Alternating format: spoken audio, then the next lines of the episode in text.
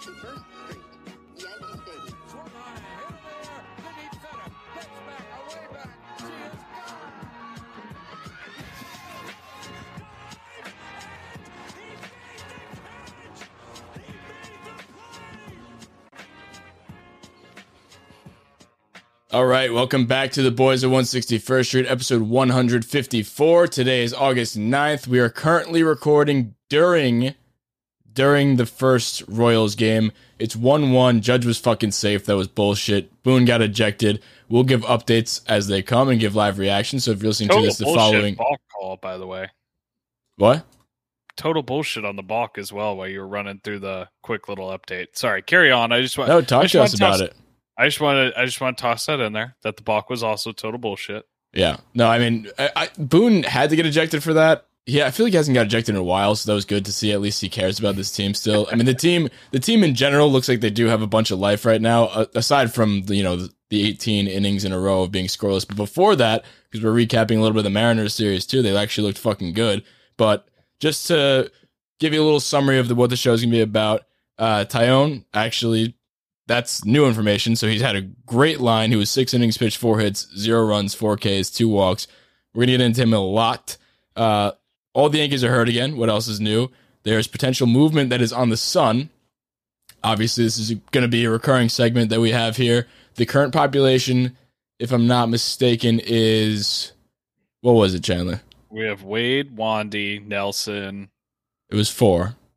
Wade, Wandy, Nelson, and Kriski. Okay, and there's potential movement there. Well, Gardy was on it, so we'll get Gardy there. Spoiler alert. Yeah, but we haven't announced that yet on the podcast. Yeah, we did. So spoiler alert. No, we put it on as a post. But Yankees take 3 out of 4 in Seattle, and they are currently, like we said, playing in Kansas City. Gallo hates the shift even more than we do, which is shocking because we fucking hate the shift, and so does he. Yeah. How you doing, Chandler? I'm okay. I would prefer that we could score some runs against the fucking Royals, who have 48 wins. But, other than that, I can't complain. How are you doing, Luke? Nobody ever asks you. I feel like it's always... No one does ever ask me, but I mean... How are you? Who is Luke? How is Luke doing? I'm doing good. I'm just settling back in after vacation. San Francisco was fun. I'm actually going back on vacation to go to Minnesota. I need to stop, honestly, going on vacation. The summer traveling... I was saying this to somebody else before we get into the Yankees news. I was saying this to, I think, Damon or somebody. Probably not Damon. Damon's been MIA for a while. But it's just like I forgot what a traveling summer is like because we didn't have last summer. So I just forgot that this is what this is like, and it's exhausting. It is not exhausting. Traveling is so fun. But it's fun. But yeah, I can't wait. I just haven't been here in the city for a weekend, and I miss it. So I guess we'll get... That after I get back to Minnesota. Fair. You live in New York City. That's where most people vacation. I live in fucking Charleston, which is still a cool vacation spot. In New York City. I vacation in New York City. Either way, at the top of the show, I figured it's a good time to go through the injury report. If you haven't been paying attention to it, I don't blame you because it's a lot. There's been a lot of movement there. We are the most injured we've been probably ever. I know we talked about that last episode about potentially breaking that record because the COVID and the actual injuries are piling on this time. So that record in 2019 is bound to be broken because there's 2 months left now. But in terms of the injury report now, why don't I start from the beginning? Good news, before we get to the bad news, Severino had 4 perfect frames in his Somerset Patriots rehab assignment. He's looking good, and he's potentially, I think you... found it out, Chandler. I didn't see this, but he's going to be ready for the Boston series. When's that? So it's looking like his next rehab start before next week. No, well, his last rehab start is Friday, and then if just based on a 5-day schedule, that lines up for the 18th for the finale of the Boston doubleheader, and then you have the primetime night game, Boston, New York in the Bronx. Sevy lines up for that start, so. I don't know. They'll probably find some bullshit way to not make it happen. But based on typical starter scheduling, that's what we should have.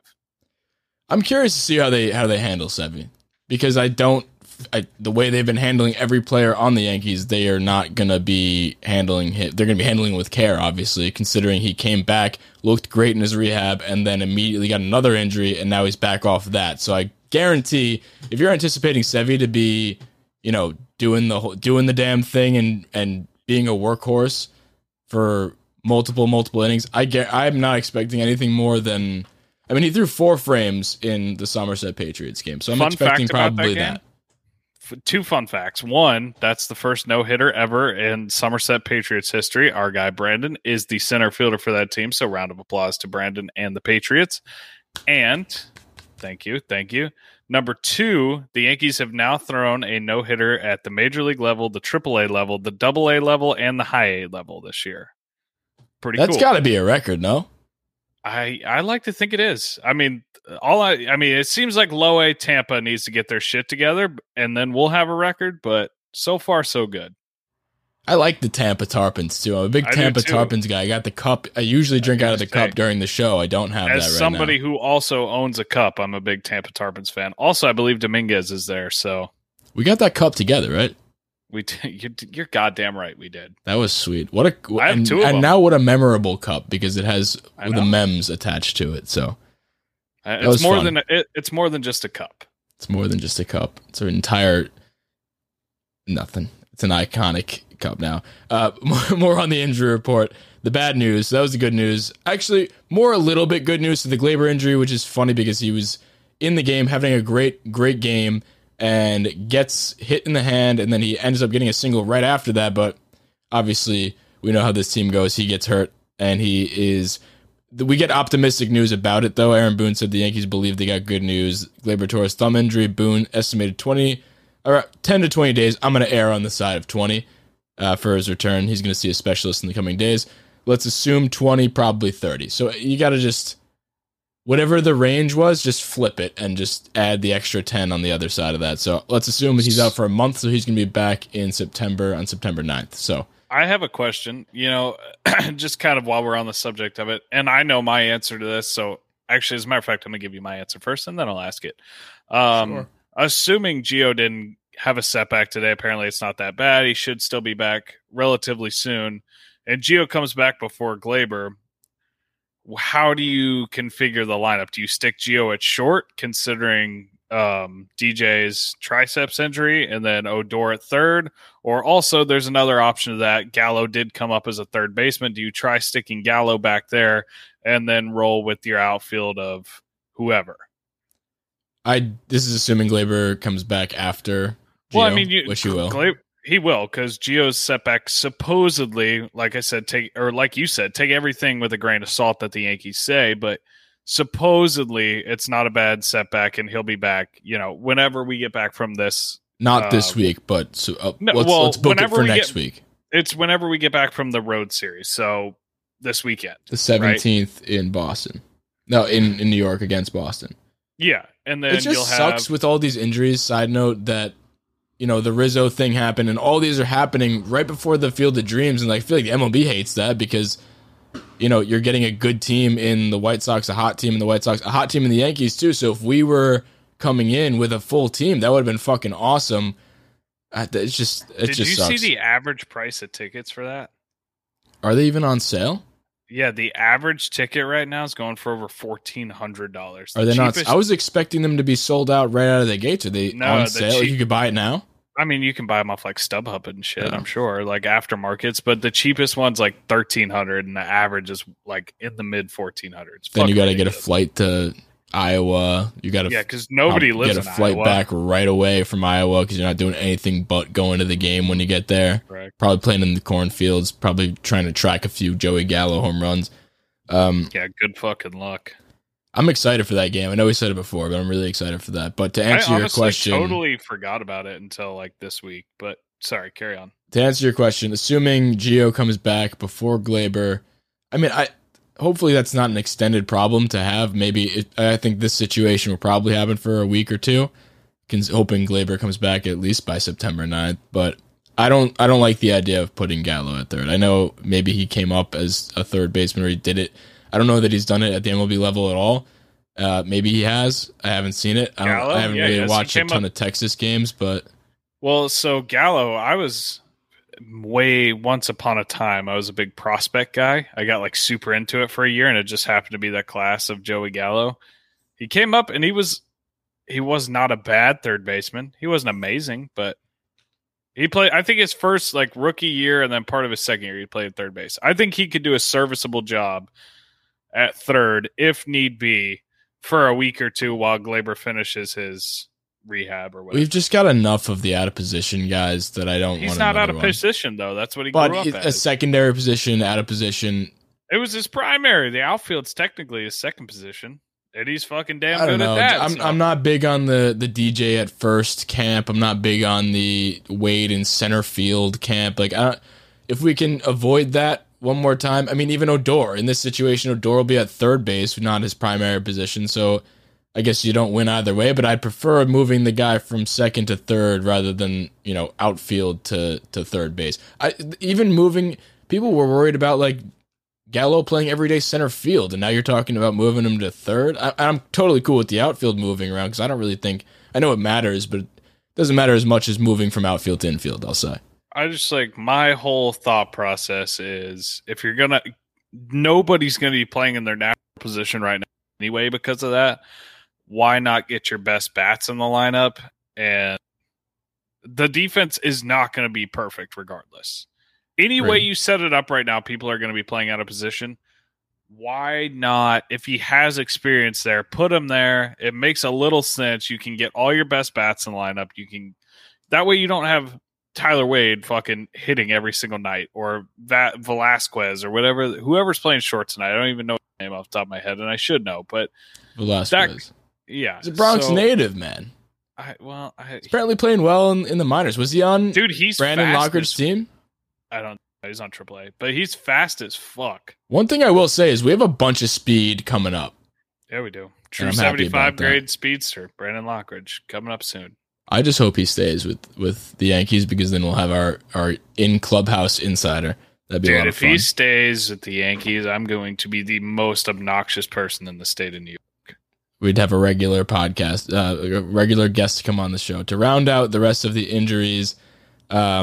Rizzo, obviously, with the COVID, he apparently seemed he was achy right now, positive. People are saying that he isn't vaccinated. I'm not going to get into that whole thing, but he has COVID right now. Hopefully that, I mean, that's at least, 10 to 15 days, sometimes more, because he's got to test negative twice. So that's a whole situation that we are all too familiar with. Chris Chapman is also on the IL, not for COVID, but he's got the 10-day IL with elbow inflammation. Brooks Kriski was recalled in his place. Wait, what? Kriski was the replacement. How did I miss that? Yeah, I don't know. Either way. He's also on the Sun. I'm actually kind of happy that Kriski's up because we get more. I enjoy watching the guys that are on the Sun because I like seeing if we could take them off or not. Obviously, it takes a lot to get off the Sun, and like we said before, Brett Gardner got off the Sun. It's hard to get off the Sun for us. Just spoiler alert to those listening. It's hard to get off the Sun in one game. But if you walk it off, you're off the Sun. So, and then I'd say he's got some leeway in terms of getting back on because he did walk off the game. Well, it's not even just a walk off. If you walk off with the pedigree and background of, it's all Gardner. Different. Like if Tyler Wade walked it off, I wouldn't give a shit. He would still be on. Like no, I think he would still get off, but I think he would have a quicker leash in terms of coming back on. I mean, a blind squirrel finds a nut every now and again. Tyler Wade is... I don't think Tyler Wade has the capability to walk off a game. I don't either, but even if he did, on like a bunt single, he's still on the side. Tyler Wade would have to do a lot. Like, he's played serviceable third base. He stole a bag. Did he? A little bit before. Are you watching this? Not right now, no. That was 5 minutes ago. I am behind, but not that behind. I was going to say, you're watching it better than I am, but... No, I mean, it takes... Like, Wandy Peralta had a decent start. Actually, a damn good start. Not to, I kind of downplay it there, but he had a really good start the other day. He's still on the Sun, so... I guess we're getting into the Sun conversation. I wanted to get into something else before that, but while we're on the topic, we might as well... You want to do the Sun or the bullpen? Because I know that's... No. While we were talking about the injuries, I wanted to talk about something else, which we'll get into in a second. But in terms... Okay. The Sun's quick, so while we're on the Sun topic... So, Gardy gets off. Like we said, the current population of the Sun, before any moves are made... is Gardy, Kriski, Peralta. Who am I missing? I'm missing two more. You said Wade. What did you say? Gardy, Peralta, Wade, Nelson, and Kriski. Nelson. Yeah. So those are the current population of the Sun. Gardy is off. That's unanimous. I think everybody would agree to that. Yeah. So a lot of people wanted us to put Heaney on the Sun. So the jury is out for Heaney. His last start was 6 innings pitched, 4 hits, 4 runs, 9 strikeouts, 3 walks. All were in 1 inning for those 3 walks. And since becoming a Yankee, he has 10 innings pitched, 8 earned runs, 7.20 ERA, 5 homers, and a 6.2 ERA plus. What are your thoughts on Heaney's situation? Give me one more start before I declare him on the Sun, just because he bounced back well. His first 2 innings were fucking atrocious, but after that, what did he go, 6 or 5 or 6 innings? Yeah, he went 6, and he went six. He told Boone he wanted to go out for the 7th, but he had like 100-something in pitches, and Boone was like, "No." And no, you suck bad enough in the first 100. Sit the fuck down. Just be happy you only gave up 4. He finished with 9 Ks, which is a testament to what he did after the fact. And I agree. I will say this: he is by no means good. Anytime I see Andrew Heaney take the mound, I'm not. It's not a sigh of relief like, "Oh, thank God, there's our stabilizing force." Like, Andrew Heaney is here. Nobody fucking worry. We can win 1-0. That is never going to be the scenario. But, I'm not ready to put him on the Sun yet, just because of how he closes out. If had he given up 1 or 2 more and been pulled in the 2nd or 3rd, 100%. But that gave me a little bit of confidence, just because New York's a new environment, a hard place to pitch in. Not that he was good in LA, but he gave himself 1 more start worth. If he goes out and gives up 4 more, then I'll fucking see you out of your face, buddy. Yeah, he battled, and at first I thought he was a no-brainer to go to the Sun, but then he battled back, and he definitely, he's not hopping on the rocket ship with Elon just yet. But lastly, we kind of hit on it a little bit. Wandy is on the Sun, and the jury's out for him to potentially come off, because he did have the opener game. We are recapping still, like we said, the Mariners series, as well as the active first game of this Kansas City Royals game, which is still 1-1, and it is the bottom of the 8th, is that? Top 8, 1st and 2nd, 2-2, 2 outs, Judge up to bat. Should get into color commentary. But so Wandy Peralta with the opener, and then the clean other inning. I forget what he did in that other inning, but what do you think about that? Is that enough to take him off? No. He's been bad enough to where he needs a little bit. I think we were texting about it right before this, actually, that I need at least one more absolutely extravagant inning out of the bullpen, or 2 good ones before I'm ready to take him off the Sun. And even then, it's a very short leash off the Sun. He's on the ship, but he isn't back to earth yet. Yeah. So one other thing I wanted to get into before we got into the trust tree was that is all the injuries. So we posted this before, and I just wanted to get your take. 2-1 Yankees. 2-1 Yankees. Let's go. Slap single, 2-1. I love that Judge is just doing he's like, the power numbers are kind of there. And I remember some Yankee fans making home runs. I know, but some Yankee fans are making the comment, and I think Fuzzy is the one who called it out. And he was like, "Oh, I'm pissed the Judge isn't doing what he's capable of in terms of the power." I mean, the man has like a 150 OPS plus, and he's just doing the damn thing. And I've always been one that's, I always say this too, I like small ball and everything like that, and I love that he's just taking what's given to him. That's perfect example of that right there. Did you just see that at bat? Yeah, he just flared one out to right. He did exactly what he had to do on the 2-strike count. And I even texted my friend before that. I was like, "I was Judge the least clutch hitter of all time," and then he did that. So now, fuck me, I'm a giant idiot. But people are talking about that. I know Dan Rourke put a video about that. He's not been very good in clutch situations. That's not me being an asshole. Like, I'm generally speaking very wrong and overreactive. I'll be the first one to tell you that. He actually is not very clutch. That was a very big moment for him. So.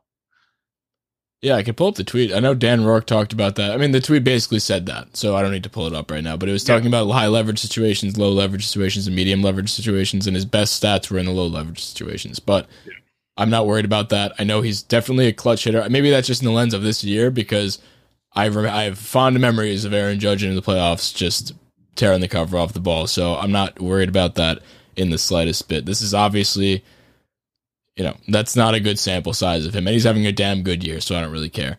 No, he's been absolutely just, you know, asterisk, but he's been absolutely asterisk on what I said, not him. He's been fucking fantastic this year. I'm being overly critical because he's supposed to be this otherworldly player. That's it. He's been fantastic. I have zero complaints about him.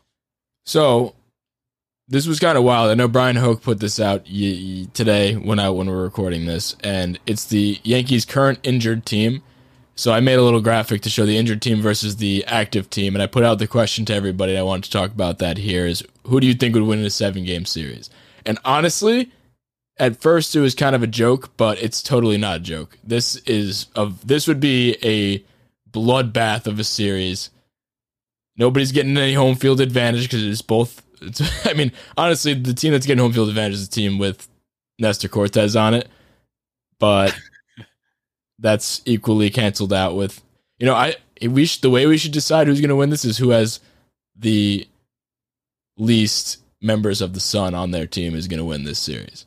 But we'll get to that. That's the tiebreaker. That's the tiebreaker. Okay. So the injured team is as follows: Frazier in left, Hicks in center, Trey Ambergine right, Andujar at third, Urshela at short, Gleyber, new addition to this team's at second base, Rizzo at first, Gittins is the DH, Gary catching, Chapman is the relief pitcher, with the starting pitcher, or the rotation being Cole, Sevy, Montgomery, Montgomery, that's a top 5 rotation. Kluber, Germán, excuse me.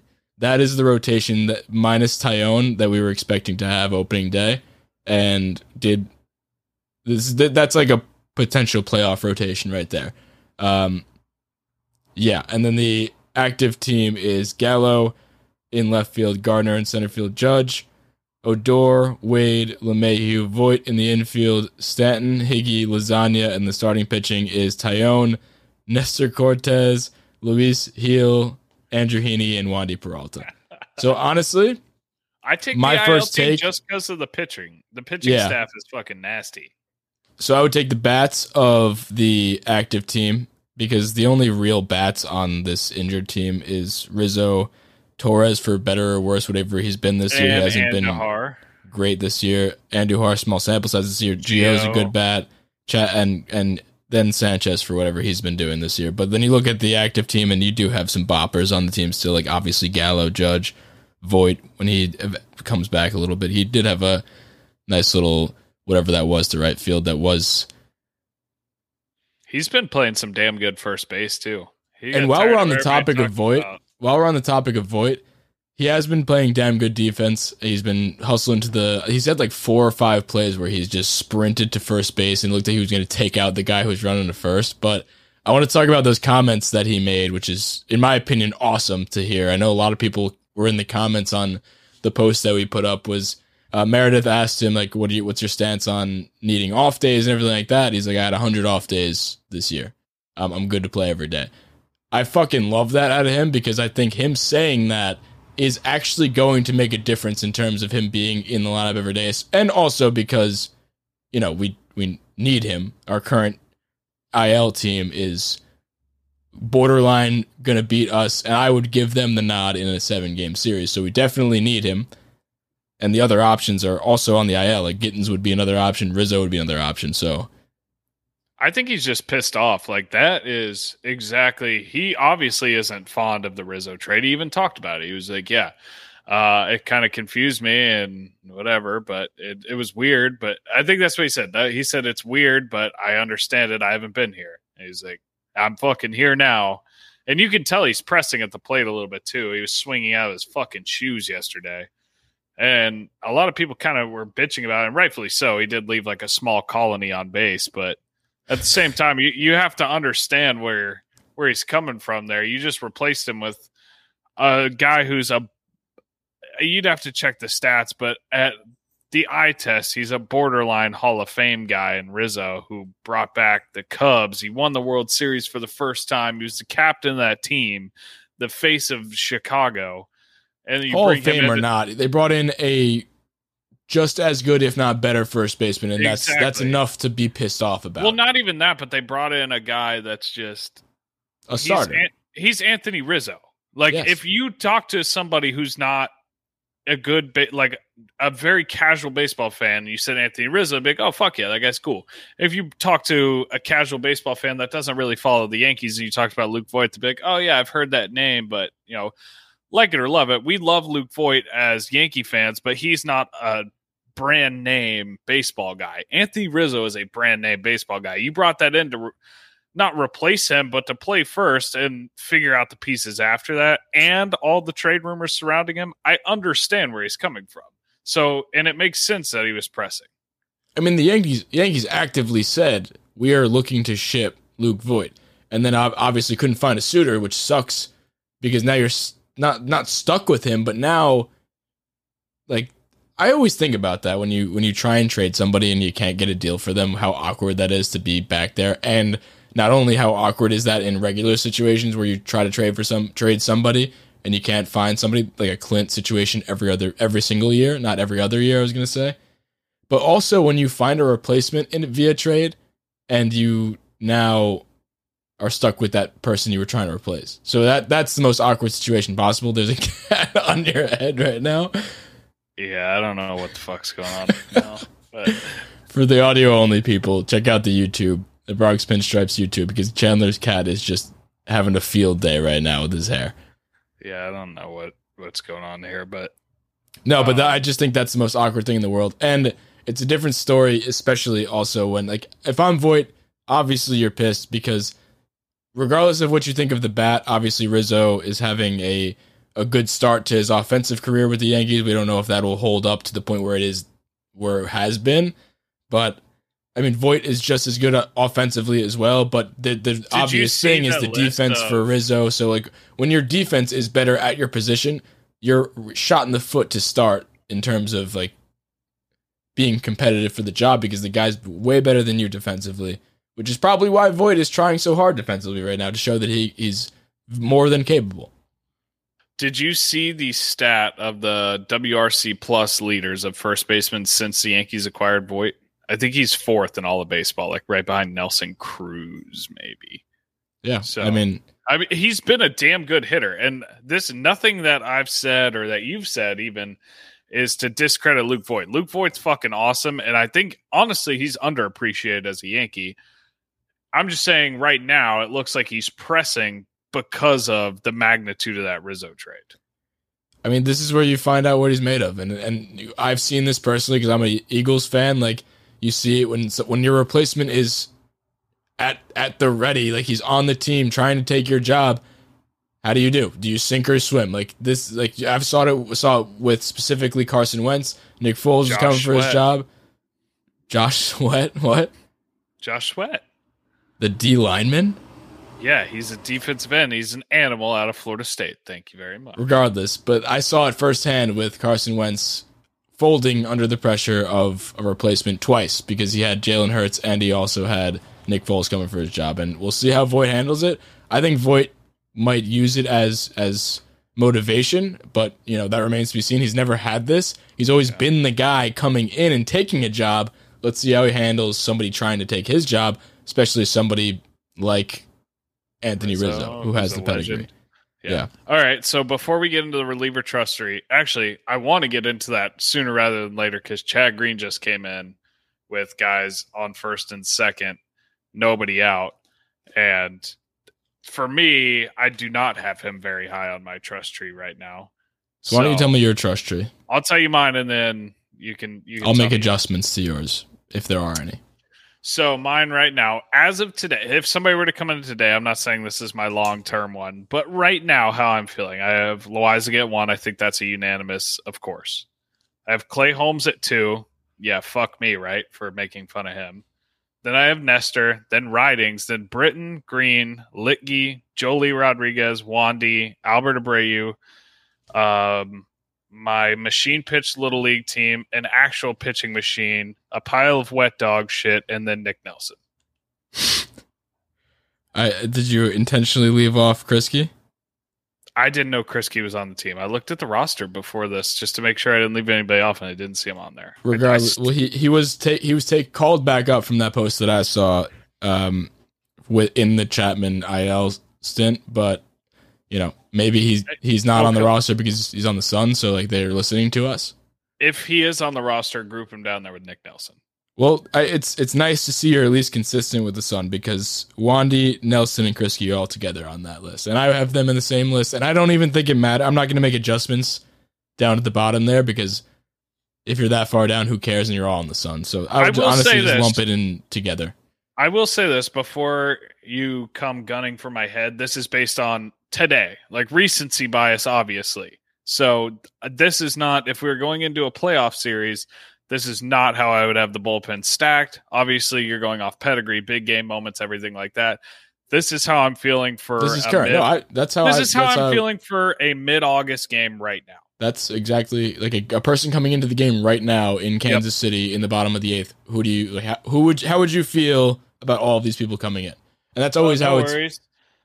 Chad Green. Oh, I thought you just gave up a home. I thought you just gave up a 3-run home run. No, but to accentuate my fucking point. But yeah, and Chad Green's been great this year. So he's been great this year. He has big moments where he gives up runs and stuff like that, and that's what happens with being a good reliever is you're in high leverage situations. So he's actually been one of the better relievers in all of baseball this year. Doesn't blow the high leverage situation. It happens when it happens once. You see it more than you see other stuff. It's happened more than once. He's having a good year, and you that something needs to be some breaks need to be pumped on the Chad Green hate, because he's in our highest leverage situations. Let me make my adjustments first. I don't hate him. Hold on, real quick. I don't hate Chad Green, and I think he's a damn good reliever. I just don't trust tree. This is a trust tree.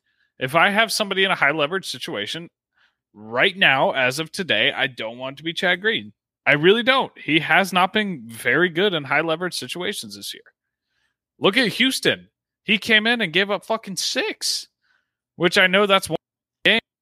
Houston 6. Last game came in the extra innings, immediately gave up a fucking laser single. It's just, and I know that doesn't really count as an earned run. Oh, well. Sack fly. Okay, so I know that doesn't count as an earned run, but still, it was an 0-2 count. He gave up a fucking laser single, borderline double. Listen, he eats innings. He's at 56 innings already this year. That's I don't want a reliever to be an innings eater. Well, we need that right now. So we need that right now. With our rotation being what I said right now, Cortez at the 2. With Andrew Heaney, Nestor Cortez, Luis Gil, as good as he's been, Wandy Peralta opening games, we need relievers to eat innings, and he's done just that. He has a 3.21 ERA this year, and that's a fair point. That's good. So, not that reliever ERA really matters that much, but that does play to my advantage in this argument here. All right, give me your trust tree, because he has had blow up innings, and it's still a 3.21 ERA. So my trust tree, the adjustments that I would make, I would have Lasagna at the top, obviously. I would honestly, I'd flip Nestor and Clay. I agree. There goes our lead. I agree with you. I'm glad we started recording this early, because it's going to be a late game. I can imagine this game is going to be one of those extra inning games, and we'll see if Brett Gardner can come out on top. Maybe we'll see if Tyler Wade has it in him to walk off a game for the first time, which neither of us think he can do. Just a quick thing. It's the fucking Royals. They have 48 wins. Figure it the fuck out. Sorry. Carry on. So you've got Lasagna, Nestor. I think Clay and Ridings are good there right now as well. Britton hasn't done it for me, just confidence-wise. I agree with everything you had there. I think Joely Rodriguez is good to have above the Sun guys. I think he's been good since he's been here. He's been fine. He's done exactly what you've asked of him, which isn't anything high leverage. But, I mean, he's had a couple innings where he's come in where it's a 0-0 game. But he had to come in with like 2 runners on or anything, so he's been just fine. He's got a 2.92 FIP since he joined the Yankees, and he has 2 earned runs, 4.5 ERA. But 2.92 FIP's pretty good. And he's side note: Jared Dyson still plays baseball. Yeah, that's wild. But he just hasn't been awful, so I can't put. We haven't even brought him up to be put on the Sun. So that's pretty good for him, and that obviously bodes well for being on top of those guys. So.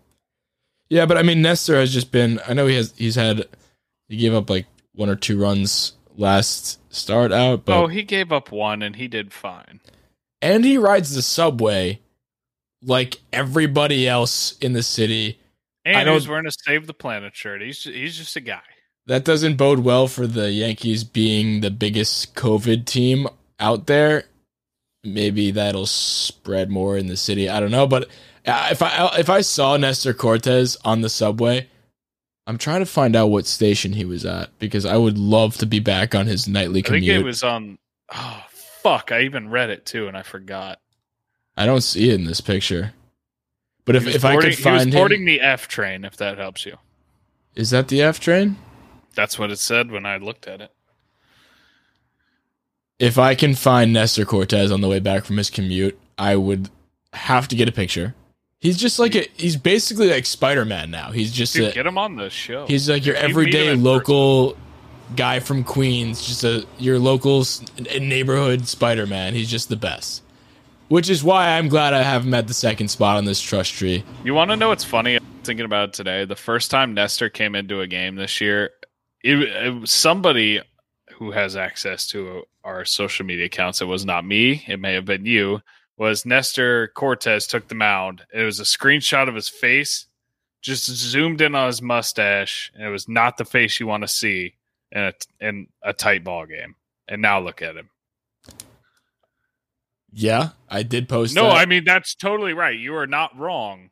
In the moment, that was the first time he came back in. And exactly. And we're like, this guy didn't even make the team. He got cut. So. But keep in mind that I was also the first person to buy into Nestor Cortez on the show. And there's videotape. And there's actually clip tape. True. I clipped that one part. And I said that there was the clip where I said, you scoffed at me for saying Nestor Cortez has been great. Check the tape. It's there. That was after his first three outings. They were all shutout outings. And they were all like three innings pitched against good teams. The Athletics, the Red Sox. I remember it like it was yesterday. I study Nestor Cortez film, but I rebounded off that. So. But yeah. So next thing I wanted to get into was Luis Gil, because Luis Gil has been great. He obviously had the two starts. Let me check his stats. But he's got 11 innings pitched, 0 runs, and I think he has 14 strikeouts. 14 strikeouts, 1 walk. 11 innings pitched. That's my guess. Yeah, zero. You nailed it. But I'm a Luis Gil fan. I don't know that he necessarily has a spot on this team going forward. Just because if you look at the rotation, you've got Kluber, you've got Sevy, you've got Cole, all coming back in the next week or two. So that sets you up with obviously Cole, Tyone, Montgomery, Kluber, and Sevy, which is a pretty fucking incredible rotation. You're not going to put a rookie who has no experience in a playoff rotation. But what I was kind of alluding to last week is coming into next year, we have one free agent contract on the whole team before the trade deadline where you added Heaney, stuff like that. But Heaney and Rizzo. Our only free agent contract going into it before the deadline was Kluber, and based on his age and how he's fared injury-wise this season and the last 2 years combined, it looks like we're going to have an opening for the 5 spot in the rotation, right? So you've got the opening in the 5 spot. Hal doesn't want to go over the luxury tax, and the only thing he's cared about recently and Brian Cashman's cared about has been getting one of the high-profile shortstops. So if you're scared of the luxury tax and you're going for a high-profile shortstop, obviously you're not going to add a frontline starter, and the free agent class isn't great. You've got Kershaw and stuff, but obviously he's going to go back to the Dodgers. He's not going anywhere. Yeah. I honestly wouldn't want him to come to the Yankees just because I want him to be a Dodger. I do too, and I'm pretty sure he's a fly ball pitcher. But either way, the whole point of this is everything's kind of setting up for it to be a homegrown battle for the 5 spot. And you're going to have Devy, who's sucked ass. You're going to have Clark, who's been hurt. You're going to have Gil and Domingo. So basically it's Gil versus Domingo, because I don't think they're going to bring Clark up that fast. I really don't. In worst case scenario, in my eyes, they're just going to rotate those 4. So I think earliest we see him is 2022 as a rotational piece, not as an actual staple. That I think 2023, when you see Tyone and Sevy and stuff hit free agency, is when you're really going to see him take over as a staple as an every fifth day starter. Sorry for my long spiel there. That was good. I'm very passionate about our pitching rotation just because I'm so fucking ready to see these prospects. We have six or seven pitchers in our top 10, and we're just waiting for them to come out. Like Debbie last year, he did great, and then he regressed, and Clark, and all this stuff. And then you got Medina and Gill, and we traded Vizcaino. But either way, the point stands the same, that we have so many of these top pitching guys, and we're all waiting for them, but we're just waiting for the timing to be correct. And I think that's kind of what we ran into with Heel here. A lot of people are saying that Heel is what Sevy was supposed to, or he's the next Sevy, and he's what Devy was supposed to be. Excuse me. I don't know if I'm ready to say that, but honestly, when you look at the numbers and proven numbers, honestly, I don't really know that Devy has been all that great in his professional career in the majors, so I think Heel already has the advantage coming out guns blazing like this. I from what I remember over the whole, I know Devy's had a lot more exposure in the majors, but he's had a ton of growing pains while he was up in the majors, and he's been, from what I remember, pretty average when he's been up. So Heel, in my mind, has an advantage over him in that respect in terms of looking dominant when he comes out in his first two starts to start off his major league career. However, the sample size argument is obviously there. So, I don't know, man. Heel gets sent down. That's something that we all expected. They called him a replacement player, and I honestly, they may do the thing where they manipulate his service time and they don't have to pay him and all that stuff, and then they eventually do bring him back up for his next start, because when you read out the current rotation that's on the active team, he's going to start in his next spot. Like, the rotation, like I said, is as follows. It is, the active team is Tyone, Cortez, Heel, Heaney, Peralta. He's going to be playing in his next start and starts to come, because until Sevy comes back or Kluber comes back, and even when Sevy comes back, I don't foresee him being the odd man out in the rotation. I think that's obviously the Peralta start gets plugged up by Sevy. I don't see. I would keep him in there over Heaney. So when we're let's play the game of like when guys come back, because we're hopeful that obviously Cole comes back, Kluber comes back, Sevy comes back, Cole's going to come back.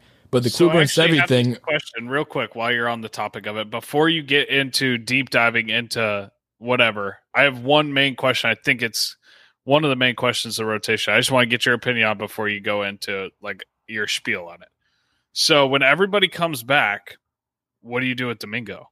Because he seems like the odd man out right now. He's the borderline 5 starter. You're going to have Cole, Tyone, Sevy, Kluber, Montgomery. And then you have Domingo. Do you put him in the long relief role? So let's build our playoff rotation right now. I would see, obviously it's Cole. See, Kluber and Sevy to me are big question marks. I almost moved Tyone up to the 2 right now after the last couple, I 100% the last month and change. Yeah, the last month and change, he's been the best pitcher probably in the American League. Not probably, he was. He's the American League pitcher of the month. And then you add in today. July 1st, he's got a 1.25 ERA. Yeah, and then you add today's start in there, which is 6 innings pitched, 4 hits, 0 runs, 4 strikeouts, and 2 walks. He is the second best pitcher on this team right now. And that is fucking phenomenal to see because, I mean, the guy has stuff. He's got stuff, and it's showing. I just hope, knock on wood, he doesn't catch the injury bug, because that's obviously been his bugaboo, and that would be horrible to see this great season of his derailed, because that would probably do it for his career. Like, if that kind of thing happened again, I mean, I know that's kind of hard to say for the rest of a guy's career, but, like, if it keeps happening year in, year out, and you're having dominant stuff right now, and then you get another setback, that's tough. I love the guy, and I hope he fucking stays up, and he's fucking awesome. And I want him, he's a vital part of this team, especially because he's spearheading this current rotation right now. But if you look at a playoff rotation, like I said, Cole, Tyone, number 2. Then you got Kluber and Sevy, like I said. Who knows what happens with either of them? I know Sevy's looking good on his way back. He's going to be a piggyback day, probably. He went 4 perfect in his recent rehab start. There's not much time left before the playoffs start. If we do make the playoffs, I think we will. I mean, 50% chance according to Fangraphs. It's August 9th. We have 2 months left. God, a little less than 2 months left. What the fuck are we doing? All right, I love Joey Gallo, but what was that? We have 2 months left of the season.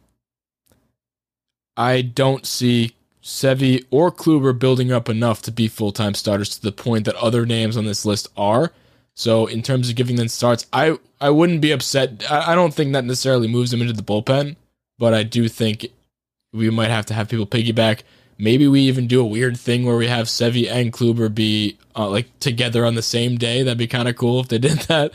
That'd be a little unorthodox, but that's an idea right there. But I think regardless, because you're going to need huge bullpen days on both of their starts. Maybe those are Nestor days because Nestor's as great as he's been as a starter.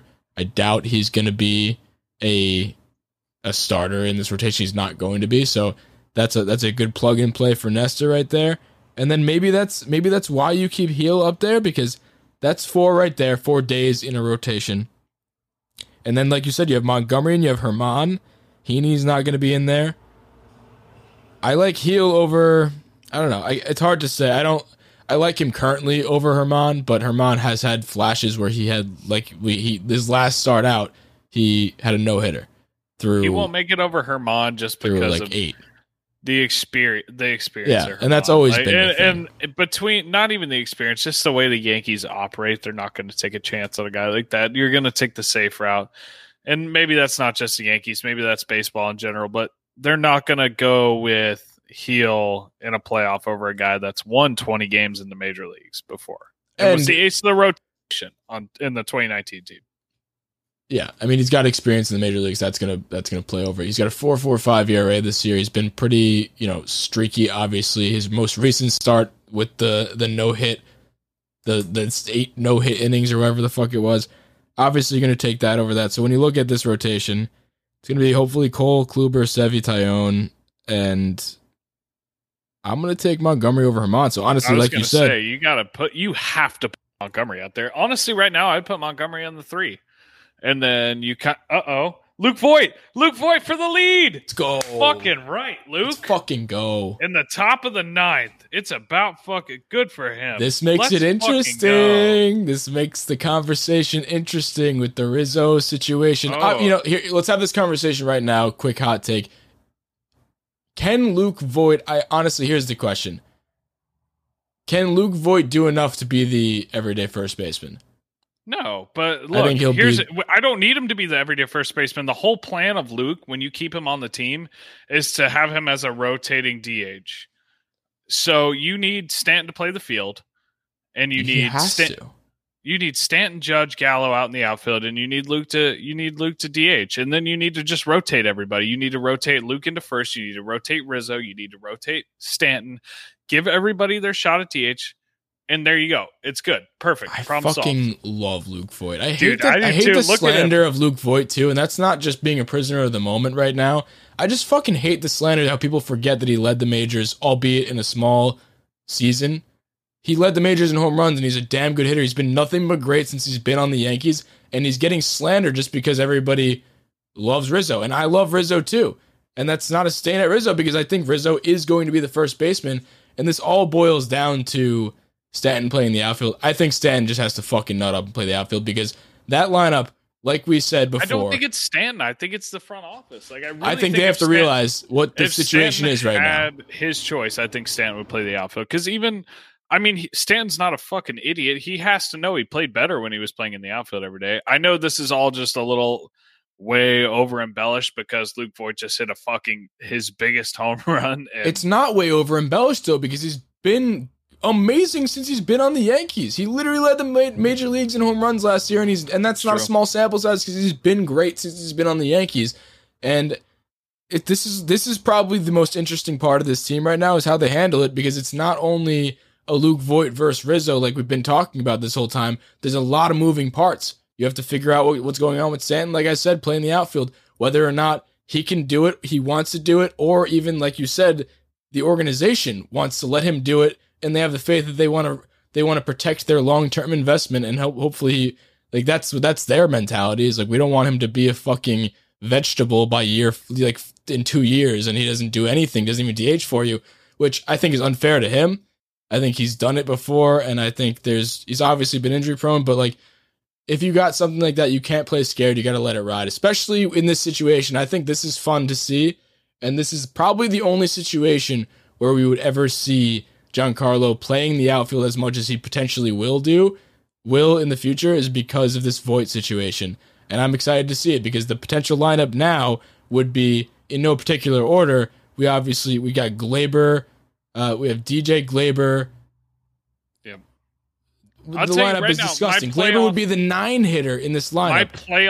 My playoff lineup right now, adjust the hitters however you want, but if we're rolling into a do or die wild card game, which is what it looks like is going to happen. I know the AL East is still technically in play, but it's September, or I mean, it's August. That's a huge ask. I hope it happens. I'm not counting it out, but the more likely scenario is the wild card game. If we're going into a do or die wild card game, I've got Rizzo first, DJ second, Gleyber short, Gio third, Gary behind the plate, Cole on the mound, Stanton and left. Right. No, Stanton and right, Judge in center, and Gallo in left. And then you're DHing Luke Voigt, and there you go. You have all your best hitters on the field at the same time. There's no reason to play Gardner and sit Luke Voigt. There's just no fucking reason for that. And I know Brian Cashman's out there every single day saying, you know, Brett Gardner's our center fielder. That's fine. Brett Gardner's done a great job as a Yankee. He had the big walk-off hit. But you cannot, if everybody's healthy on this team and on it for a playoff series, you can't justify playing Brett Gardner. I'm sorry. And this isn't Brett Gardner slander. You cannot tell me that Brett Gardner's a better player than Giancarlo Stanton. You can't tell me that Brett Gardner's a better player than Aaron Judge. You can't tell me he's a better player than Gallo. You can't tell me he's a better player than Voigt. At least hitting-wise. The main issue is, like, you can't, when you have the potential for that lineup, what are you going to do? Are you actually, when you look at the lineup, and it's not even about the wild card game. Like, we're trying to make the playoffs right now. When these guys do come back, I want to see this lineup every day until proven otherwise. And if Stanton gets hurt, running him out there in left field or wherever the fuck you want him to play, so fucking be it. It was going to happen anyway. Like, just come on already. Because now, at that point, the decision is made for you, and now you have Voigt being the everyday DH. And, like, now you don't have a tough decision on your hands because he got hurt, and that's how it goes, and whatever. But, like, you cannot play scared like that. You have to just keep running him out if the lineup is a difference of Luke Voigt and Brett Gardner. That's a no-brainer. You can't play scared at that point. At what point do you take too much account into his contract and not about winning? That's my whole thinking. If you're like, how do you prioritize years 11, 12, 13 on his contract? I've never seen a team handle a player that way. I know they're babying the fuck out of him. And how are you more worried about the back years of the contract more than you are about winning? If it ends up being a Chris Davis contract, it ends up being a Chris Davis contract, and that's fine. Exactly. Play him now while he's less likely to get hurt, because now you're going to keep doing this every year after this, even more so. So exactly. Play him now until he can. You have a 13-year DH who's eating up payroll and space on the team, or you can play him in the outfield. He's a good outfielder. Did you see a play made in right field? I know it wasn't a Gold Glove play, but he made a damn good play with the bases loaded yesterday or 2 days ago, and that's a good play. He is a good outfielder. At bare minimum, he's serviceable. You can't just stick him in the DH role and accept mediocrity in other facets, you know, as far as outfield positioning, just for the rest of his contract, or else you just fucked yourself. That's basically admitting that we fucked up on this contract. And you know what? You may have fucked up on this contract, but at least show some fight. Like, you can't just accept it in year 3 that he's a DH for life and a part-time DH at that, because sometimes they still bench him for scheduled off days. We're aligned on this. Yeah, we've beat a dead horse with this. We've talked about it before. I don't care. No. Well, we haven't beat a dead horse with it because we haven't had Rizzo today, and Voigt today. So we've got it. We're both aligned on this. Let's move on to other things. I'm not arguing with you. I'm just like, I'm heated about it because there's no reason that you can't have them all in the lineup other than just trying to justify to yourself. And it'll remain to be seen until these guys come back. So, because right now Voigt's going to play every day until Rizzo's back. So we'll see. that's something that you guys should keep an eye on. So next I wanted to bring up, this is kind of on the same note of people coming back and someone being the odd man out, is Odor. And Odor has been great for us, and he's going to be the odd man out when Gio, Rizzo, and Gleyber all come back. It's just obvious there's no place for him. He's not going to be DH like we just explained. Like the DH is clogged with Voigt and hopefully not Stanton. He has no place in DH. He's got no place in the field. Assuming health of the other three people, which is fair to assume, I think, because those three are scheduled to come back based on, you know, COVID and Gio back sooner than later, and then Gleyber after that. But I'm not upset about it. I think he's done his part for this season, and he will continue to do it from here on out. But just one thing that I am excited to see, and this has always been the thing about this Yankees team in the past 3 years, being next man up Yankees teams, is that you create depth that way, and that's a big thing that we've seen, obviously, just by creating these two teams. In that graphic that I made, you could see the two teams are relatively deep teams. Like, those are two teams, like, well, albeit some of the players are bad, but, like, you're fielding teams that actually look like they would be baseball teams. You look like a middle-of-the-pack baseball team, and that's one benefit of doing this, and we talk about that all the time, is now you have depth. And specifically with Rougned Odor, is he seems to only get hits. Like, his batting average is like in the 220s around, and it is for his career, but he always comes up clutch and gets the huge, huge home runs, and I can't think of a better person to be the first pinch hitter off the bench when a righty's up on the bump. And I can see him. He hits lefties better. Fun fact. Well, regardless, I think since he only hits in the clutch moments, he is going to be the best pinch hitter to literally ever play baseball, and I cannot wait until he hits a walk-off in the playoffs. Dude, he's going to be the best pinch hitter. One, side note, you cannot leave him off the playoff roster. No. But, no, he's going to be the best pinch hitter, and he's going to be your fucking hype man. You think every time Gallo hits a double, or even if Gallo lines out into the bullshit shift in shallow right field with 197,000 mile an hour exit velo, I mean, Rugi's going to be up there on the top step, pacing back and forth, ready to fucking. Yeah, we need him in the dugout. Yeah, absolutely, or not in the dugout specifically. He won't be in the dugout, but we need him. He'll be on the top step or pacing back and forth on the dirt, but. You have to have him, and I think he'll gladly accept that. I think he knows he knew care. Coming He's in. A team guy, he didn't even expect to be on the major league roster, and now here he is. I fucking love him. I do too. He's one of my favorite Yankees. I really hope Britton can close this out. But while Britton potentially closes out this game, though, just to give you guys a timeline, if you're not watching live with us on the Bronx Pinstripes YouTube, go subscribe to that. But if you're listening to it the next day, that's where we're at currently. I think we've done a pretty good job of talking about our topics while just peering at the game as it goes on. But I think I'm curious to see how you guys are consuming this episode, because knowing exactly what happens from the beginning of listening to this. So let us know how you think about that. Maybe we'll do this more often or never do it again. So let us know about that. Why don't we go to our first voicemail? Ryan from Long Island. Quick shout out to Murph. I'm from Amsterdam, New York originally, which is up there near Glens Falls. Just wanted to talk a little bit, Murph. Or hope you guys would talk a little bit about the pitching situation. Assuming everyone's healthy, which, to be honest, is probably not going to happen, but perfect world, everyone's healthy. Who's the odd man out or odd men out when we get to playoff time? Obviously, Nasty Nestor has to be a part of the mix. Steven Ridings comes out of nowhere. I know Chandler had a little trouble with his last name, I think, last week. Ridling, I heard a few times, but it's understandable. He used to be a substitute chemistry teacher. Now he's coming out of our pen throwing absolute smoke. So he's got to be there if he's healthy. Who's out? We've got Chapman, Britton, Green, Litke. Those guys are all locks, but just curious what you guys think. Love the pod. Love all the content online. Keep it up, and look forward to hearing. Appreciate the call, Ryan from Long Island. The voicemail number is 914-469-2168. If you want to leave us a voicemail, we're usually going to do the voicemail episodes for the Tuesday episodes. We're going to do them once a week, but In terms of odd man out, I think we hit that a little bit, but we'll reiterate.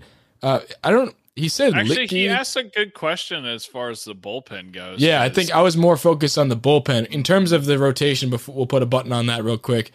I think the odd man out, like we said, it's going to be Heel unless he comes out of the pen, which that could be, going into that bullpen conversation as well. I don't want to see Heel out of the pen. I don't want to see. I'm tired of putting guys who've been stars their whole lives, who are young, out of the pen and expected. It's a whole different thing, especially in the playoffs. You're putting a young guy out there and expecting him to know what to do. It's a whole different ball game coming out of there. So I don't want to see it. I either put him in the rotation or, oh hey, guess what? Tie game. God damn it, Britton. Fucking Christ. All right, can I drop him on my trust especially screen? Putting a guy who's been good in a starting rotation in the pen, because usually they take young guys like Loaizaga, and the Sevy has done that too, where they struggled in the starter's role and they come into the bullpen after that, and then they put them back into Domingo did the same thing. So especially with Heel being a good starter, I don't want to see him be moved to the pen. So I think he's the odd man out. I think Heaney's not going to be on the roster. I think Devy's not going to be on the roster. That's obvious. He hasn't been here. I think Clark's not going to be on the roster. In terms of the bullpen, who do you have as an odd man out? I hope it's Wandy, Nick Nelson, Kriski. Yeah, no, all three of those are as good. I hope the better person to talk about in this situation. What do you think Ridings? What do you think his situation is with the team? You think he's been? Hopefully, he does more.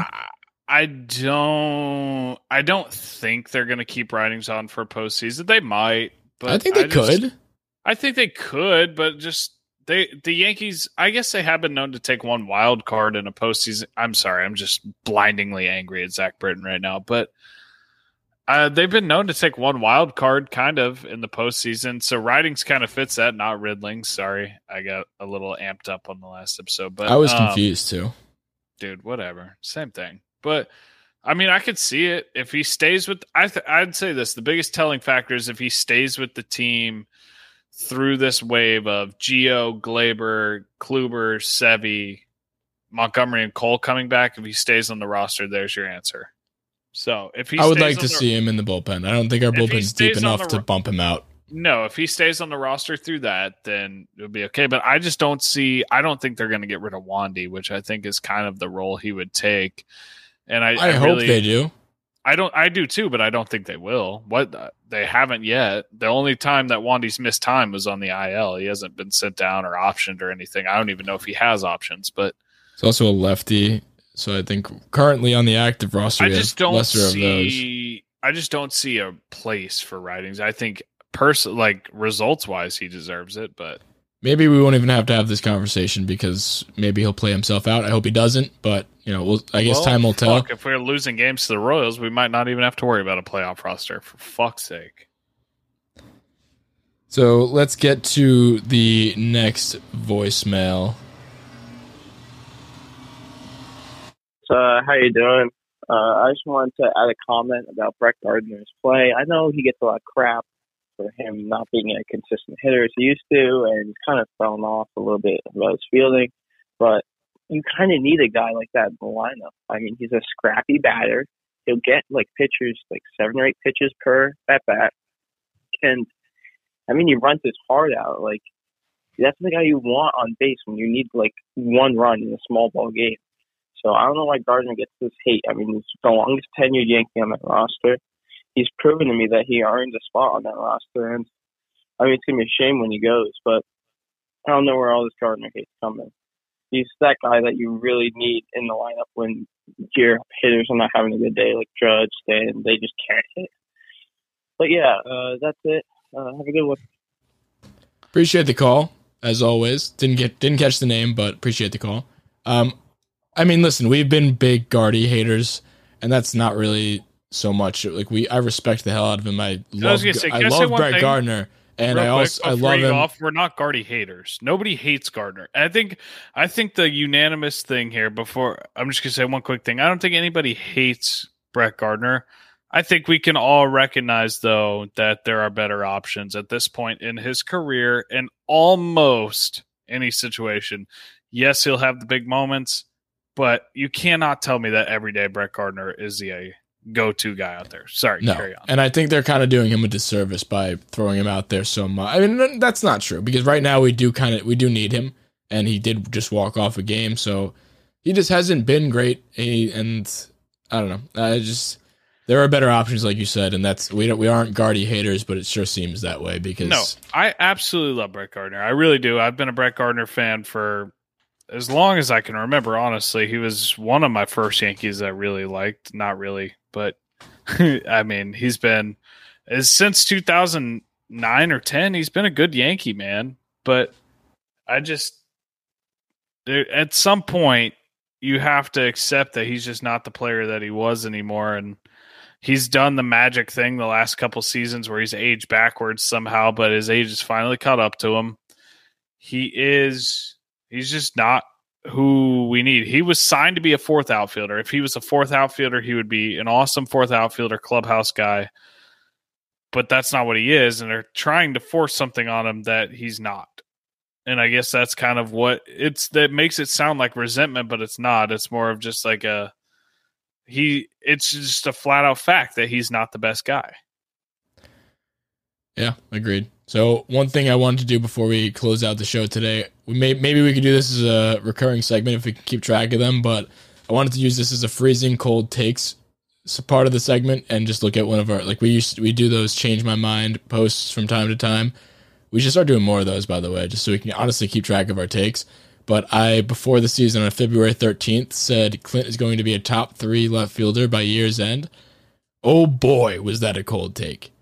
So I think that's just funny to look back at some of our takes, because some of them are hot, some of them are not, no pun intended, to our segments on the show here. But I just think that's funny because Clint is clearly not a top 3 left fielder by year's end. That was top 3 left fielder in the MLB.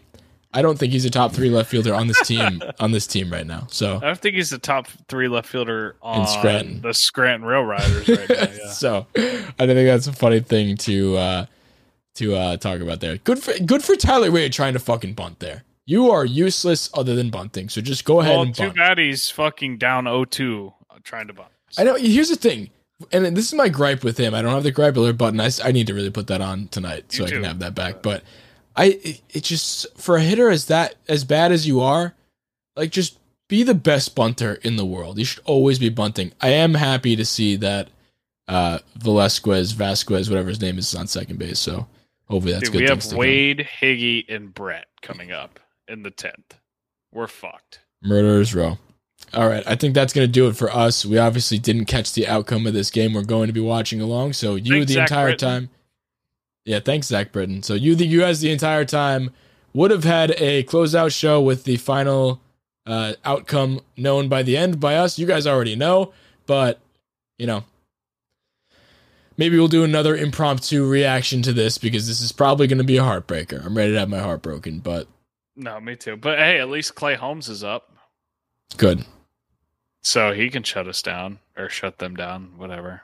Fuck. All right, so... Baseball sucks. Make sure to give us a 5-star rating on iTunes if you think we deserve it. I hope you think we deserve it. Haven't gotten any reviews in a while, so we'd love to see some of those in the. We worked very hard for those, you know. I mean, we've stuck by this team through thick and thin. So yeah. So if you are feeling generous, we see the downloads. There's more downloads than there are people in the reviews. So if you here's a little thing. Dude, you need to offer to eat a baseball again or something. I was literally about to say, if you guys give us, I'm not sure how many we're at right now, but if you give us 20 reviews, I think that puts, if you get us to 250 reviews by the next time we record, I will literally eat a baseball and live stream it on the next show. So help us out, help yourselves out if you want to see that. So, and if you haven't already, subscribe to the Bronx Pinstripes YouTube page. We're trying to grow that. We do the live shows on there every time we record the night before, so you'll catch them early. We also do them on Twitter, but go to the YouTube. That's where we like to do that. We got a tight-knit group over there in the comments all the time, so shout out to the locals that come and support us while we're recording. They put their questions in there while we're recording, too. It's a whole fun time, so yeah, let's go Yankees.